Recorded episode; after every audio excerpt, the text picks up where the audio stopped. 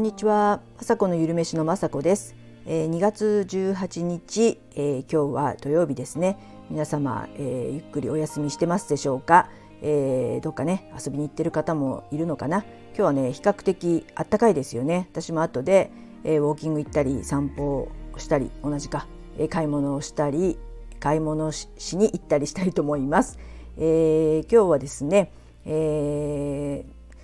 食べたものについてちょっとねお話しさせてもらうとですね、えー、昨日作った、えー、入り玄米をね、えー、今もねちょっと小腹が空いたりとかすると入り玄米食べてます。すごくね硬いんですけどすごく香ばしくてあのあられみたいな感じでとってもね美味しくて、えー、これを食べるとねちょっと腹持ちがいい気がしますし玄米のね栄養が取れるのでなんかとってもいい気がしてあのパソコンのね横に置いて食べたりしてます、えー、息子もねこれ気に入ってよく食べてます。ちょっと旦那さんはね歯が弱いのかちょっとね敬遠してますね。でこれをですね、えー、妹で妹やね、えー、うちの母も健康オタクなので教えましたら、えー、もう早速作ってみるなんて言ってねそういう風なね反応が得られると本当ね私も嬉しいです。はい、で今日はですね朝は私はねいつもあのまあ、玄米なんですけど玄米がなかったので、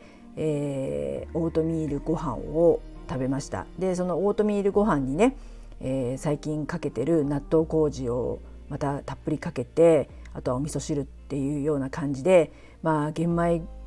おこわじゃなくて入り玄米食べたり、えー、玄米食べたりでもう本当なんてヘルシーなんだと思いますけども、えー、十分ね私はそれそういうご飯がね大好きでよく食べるなみたいな感じでいつも旦那さんには見られてる気がします。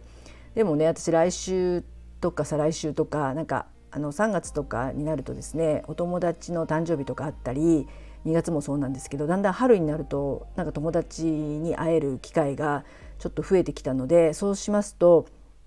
えー、飲み会だとかね、えー、ランチとかあとスイーツとか食べたりたくさん食べちゃうねあの日がね増えると思うと、まあ、まあ今調整してるわけじゃないですけどそういう時にねたくさん食べれるようにじゃないですけど平日っていうかね普段はねすごく私はね粗食でいいのかなと思います。でもね粗食ですとタンパク質が取れなかったりするので、えー、鶏の胸肉とかをね作り置きしてそれをちょくちょく食べるようにしてます。でね納豆麹なんですけどね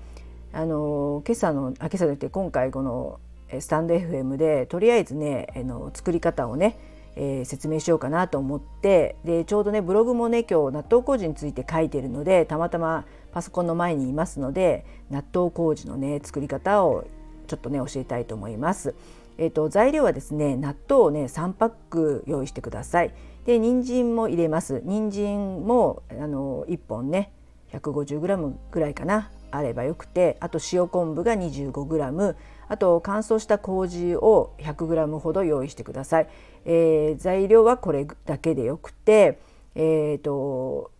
調味料として醤油が大さじ4酒が大さじ5みりんが大さじ5、まあ、ここはねあのめんつゆでも何でもいいんですけどちょっと甘じょっぱくければいいと思います。あと白が白ごまをねえー、後で好きなだけ入れるので白ごまもあればいいと思ってます。えーと、いろんなね麹私醤油麹だとか塩麹作るんですけどすごくねこれ混ぜるだけで簡単ででなんならね作ったその日に食べれますのでよかったらね作ってください。えーと、麹はね私乾燥麹をよく使うんで乾燥麹ねあのもし固まってるのでしたらあのパラパラとねほぐしといてください。私はねほぐされたものをねちょっと今日はあるのでほぐしたものをね用意しておきます。えー、人参は、えー、千切りにしておきます。でまずね鍋にねこの調味料醤油とかお酒とかみりんを入れてそこに人参も入れて一煮立ちさせますそしたらね火を止めておきます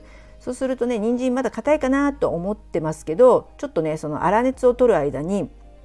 いい感じのね硬さになりますので人参はそこで一煮立ち一煮立ちさせたら、えー、鍋のね入れたまま放置しといてください。でね熱々で、えー、麹をね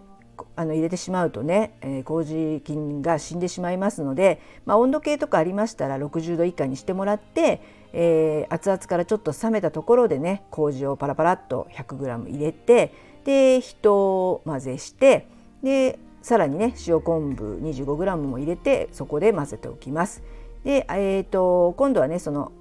あの粗熱が取れても冷たくなってもいいんですけど粗熱が取れましたら納豆を入れて混ぜます。納豆はねちょっとあったかい50度とか40度とか入れちゃうとちょっと匂いがね出てきちゃうのでまあ、粗熱が取れたら納豆を入れて混ぜます。で最後にごまをね好きなだけ混ぜて、えー、それを保存容器に入れて冷蔵庫に入れてねあうちはねもうペロッと食べちゃうんですけど、まあ、1週間とか2週間なら持つかなと思います。で先ほども言ったんですけどすぐにも食べられるんですけど23日したりとかねあの1週間とか経ったりするとなんか甘みも増して味もまろやかになってきてやっぱ麹のパワーとね麹のうまみ成分もねあの重なってすごくね美味しい美味しい納豆麹ができます。私醤油麹も大好きであの醤油麹は、えー、ヨーグルトメーカーとかで作ってまあ、えー、6時間とかで作れるんですけどそれもねあの醤油よりもあのまろやかな味でそれもご飯にかけて食べたりとか、えー、アボカアボガドにのせて食べたりとかサラダのねトッピングにしたりとか豆腐に入れたりとか醤油麹も好きなんですけどさらにね納豆も発酵で、えー、大豆ですのでこれは何だっていうぐらい健康なものだと思うのでこういうのはね大好きですね。これは多分、えー、一生一生食べると思います。えー、これはですね旦那さんも食べますし今いる息子も食べるので、えー、納豆をねなんか納豆よりこっちの方がみんな好きって言ってもらってるので納豆をね買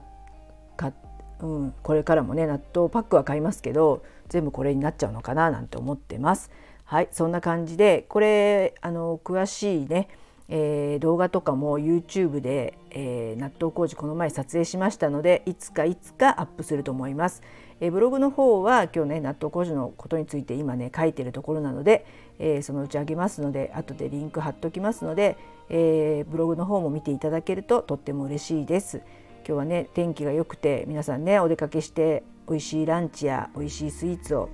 食べてるかもしれないですけど、えー、納豆麹の話なんかしてつまらないですけど、えー、リセット飯じゃないですけどねもし食べ過ぎちゃったりとかした時にはねこういった納豆麹を食べてね、えー、栄養を取ったりとか、えー、リセット飯ということでよかったらあの作って食べてみてほしいと思ってます。はいそんな感じで今日もね、えー、こんな話ですが最後まで聞いていただきいつも本当にありがとうございます。雅子のゆるめしの雅子でした。